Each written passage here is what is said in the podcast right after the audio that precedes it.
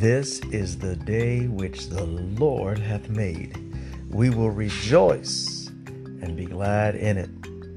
Hello, Metro FM family. This is your brother Jonathan again with DHL Ministries Decisions, Habits, Lifestyle. Coming back to you again on this Sunday. Awesome week, amazing time. Hey, I've been challenged, and I know you've been challenged too. The Word of God is dwelling in me richly because of your listening and because of this opportunity to share with you that I have to process and marinate and meditate on the Word of God to share with you. So don't think that I'm aside from these lessons.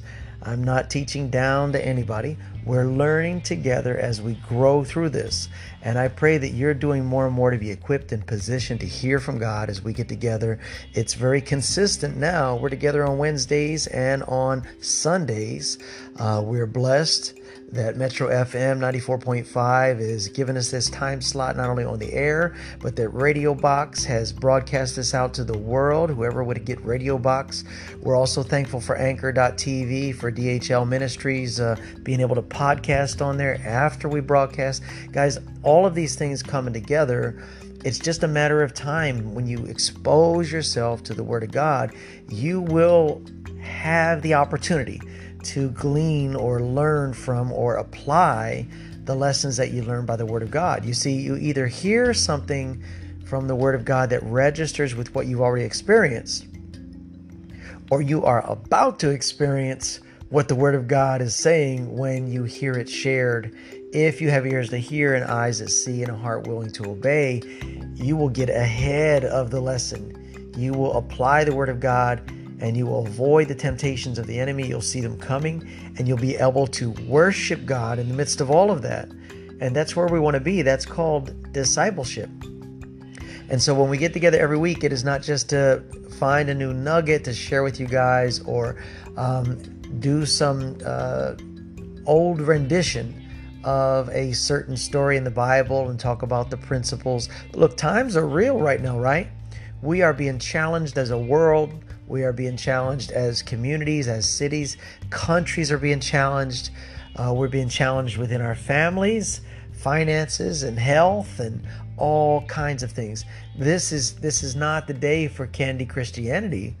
This is time for all of us to do what God has always called us to do, and that's really get into the Word of God and apply this to our lives. This is more than a box you check on an election ballot to say what religion you are. It's more than a job application. It's it's more than even wearing a cross on your neck or a bumper sticker on your car.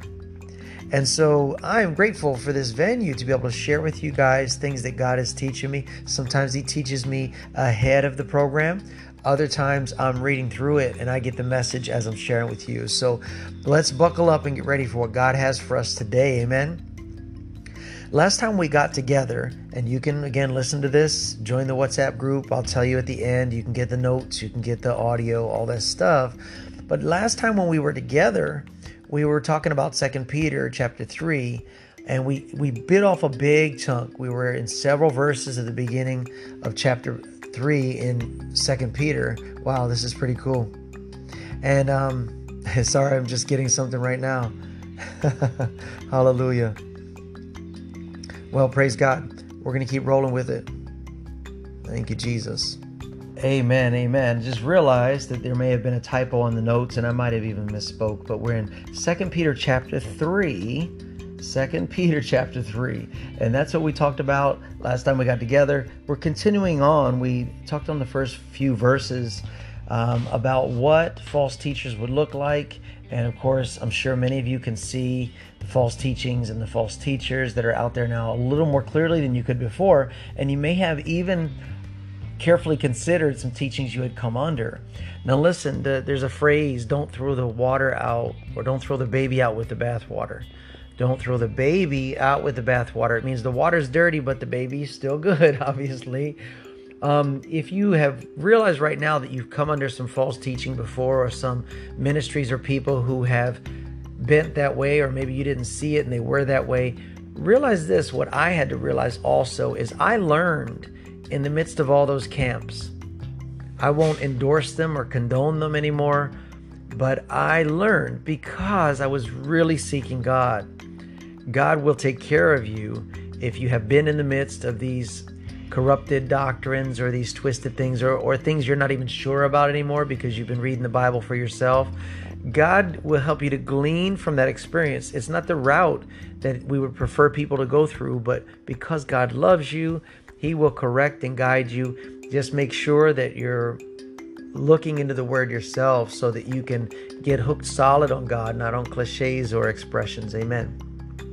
So as we're moving forward, we talked about what false teachers would look about look like last time. Now I want to show you something here in 2 Peter chapter 3, 2 Peter chapter 3, verses 8 and 9. Let's look at verses 8 and 9 in 2 Peter chapter 3. It says, But beloved, be not ignorant of this one thing, that one day is with the Lord as a thousand years, and a thousand years as one day.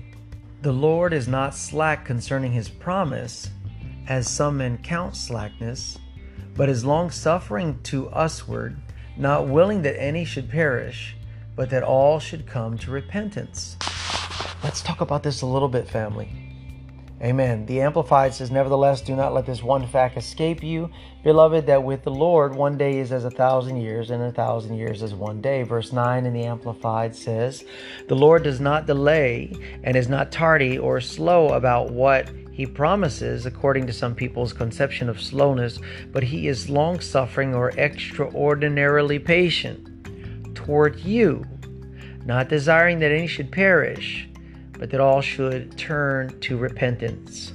Now, I went ahead and I looked up some of the cross references that I want to share with you. They're again on the notes in the WhatsApp group. And so I want to share them with you so that you can dig a little deeper right there.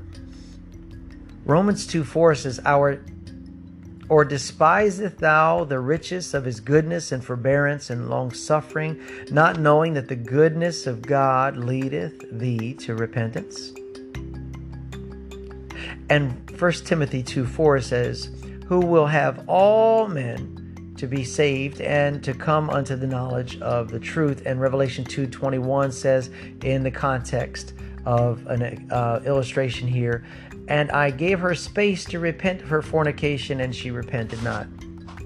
Let's talk about these three points right here because this is really important, not only unto salvation for those of you who are listening and aren't sure if you're saved or want to inquire about how salvation occurs. God's goodness leads us to repentance. God's goodness leads to repentance. People often ask, why does God allow these harmful things, these harmful people in this world. And it's hard to understand from a human being perspective, but God is long suffering. I mean, we were doing things arguably in our lives that were causing damage to people and things around us, even if it just wasn't living up to who we're supposed to be because we didn't know who we're supposed to be, whatever the case may be. Aside from that, many people were actually making decisions and um, doing different things in their positions of influence or authority, whether it be over your household, over your family, at your job, that you look back and regret. You realize that in my case, I was a I was a real rascal, overbearing in my job place, um, prideful, uh, driving people, um, misusing my authority at work, and there were other things that I was doing in my personal life that are not acceptable, even though the environment might have said this is okay or whatever. The, the Bible now directs me in how to live, and I can see those things clearly. So you may not be able to see those things clearly when you start to see them, but God's goodness, His long suffering, His patience, despite us, is why these things go on because people are in the midst of those actions and activities and they're man they're part of mankind they're doing potentially some horrible things but the goodness of God, that's how deep His goodness goes, His mercy goes. He wants to give everyone a chance to repent and to realize the kind of decisions they're making, what they're doing. And so he wants all men to be saved and to come to the knowledge of the truth. So look at that and right there in 1 Timothy 2 4. He'll have all men to be saved and to come unto the knowledge of the truth. You see, it's a progressive thing, it's an initial opening of your heart and acceptance of Christ into your life. That's what we call uh, conversion. It's through the ABCs often, through admitting and believing and confessing.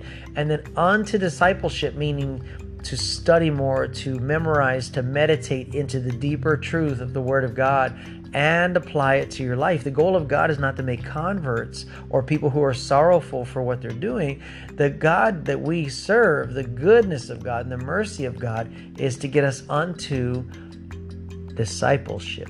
That's the Great Commission through repentance and unto discipleship.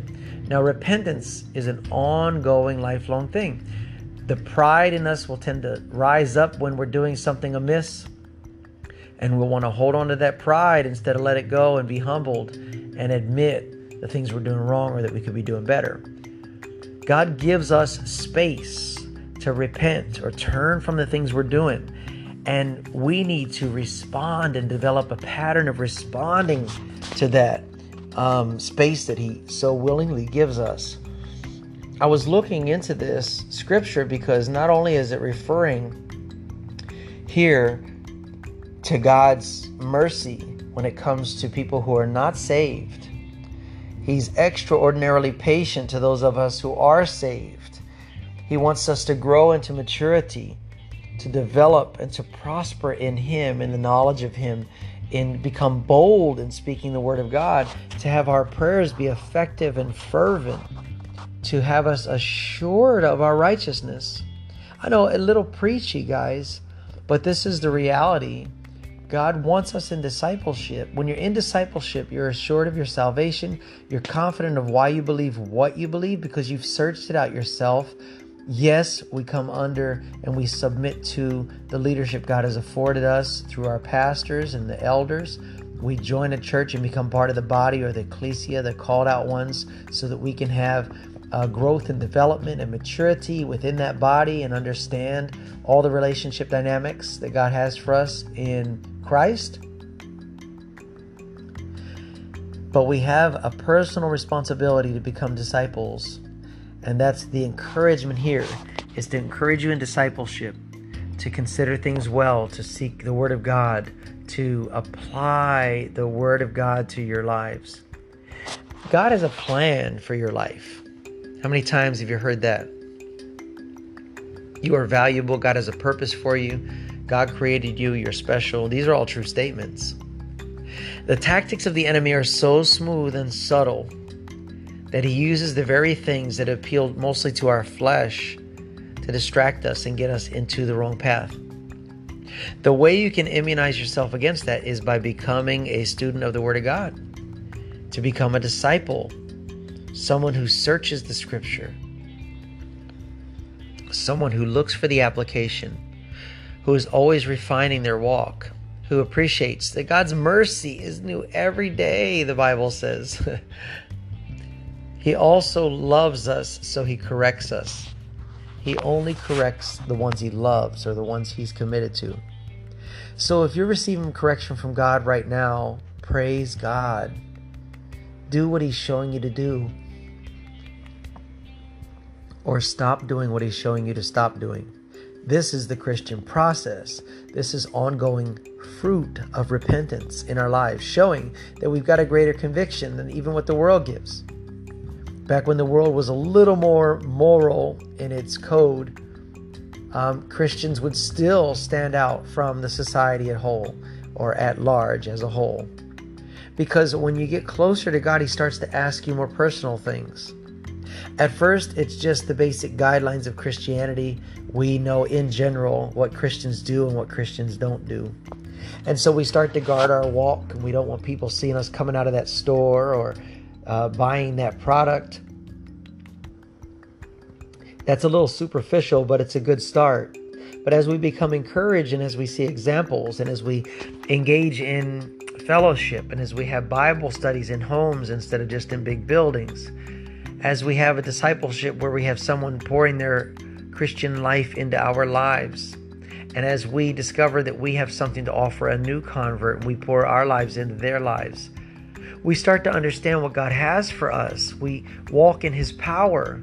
we see from his perspective and the things no longer move us emotionally. They no longer rule over us and dominate us.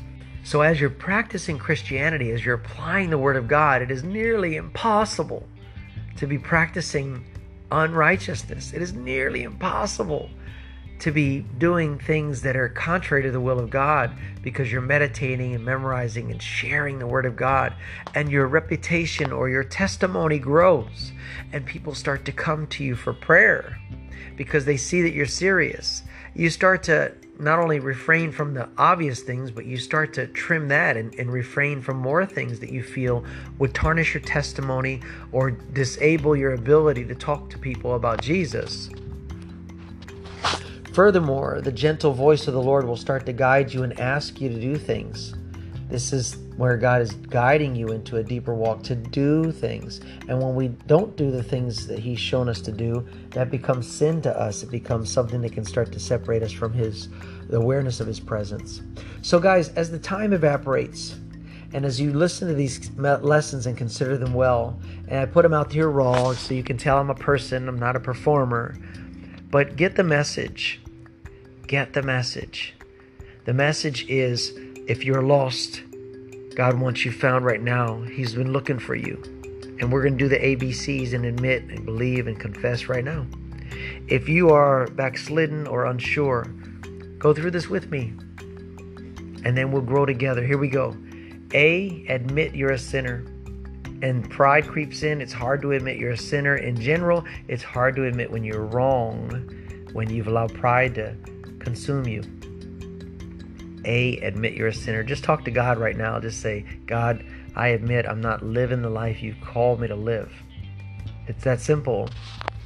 B, believe. And this isn't just the knowledge of who God is and as Christmas approaches to know the stories of Jesus. B means to trust and rely upon and depend upon Him. For God so loved the world that He gave His only begotten Son and so God gave us a way back to be restored fully to Him. And yet, oftentimes, we still turn away from it. Just like God gave space to the woman to repent from her fornication, and she repented not. God has given us all space. And right now is the space. If you want to believe in Him, just believe as much as you believe right now apply that. Say, God, I want to depend upon you. I want to believe in you. I want to trust in you right now. I want you to come into my life and change me and transform me and help me. And then see, confess. Share this with someone else that you've done this. You can share it in transparency. You can share it briefly. You can share it with a long testimony, but share it with someone and say, I need accountability. I need you to help me to grow. I've been listening to DHL Ministries on Metro FM through Radio Box twice a week, and I need more of that. Can you break it down for me? Or go to the YouTube and look at all the teachings there and the daily devotion we have there in DHL Ministries. There's a lot of resources. Today is the day of salvation. If you want to join the WhatsApp group, call this number or write this number down 260 583 6324. 260, starting again, 260 583 6324. I know, one more time. Here we go 260 583 6324 and we'll send you the notes before this these messages are aired. We'll share the link to the podcast after it's aired so you can look at all the other podcasts as well. Um, there's a lot of resources guys. So today is the acceptable day of salvation. Today's the day to take your discipleship seriously. God has given you space. Now repent and turn back to him and develop and grow in him. Times are tough but greater is he that's in you than he that's in the world. You are more than a conqueror in christ jesus I'll talk to you again soon. Take care.